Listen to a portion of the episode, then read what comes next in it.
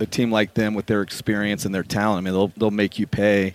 Um, you know, the thing was, I mean, we had Mason at the foul line at the front end of a one-on-one. I think it was 32 to 30, and he misses the front end, and then we don't get matched up in transition on Max Rice, and then he comes down, he makes a three, and then they go on a run right there in that last kind of like five minutes, um, you know, where we were kind of right there. So.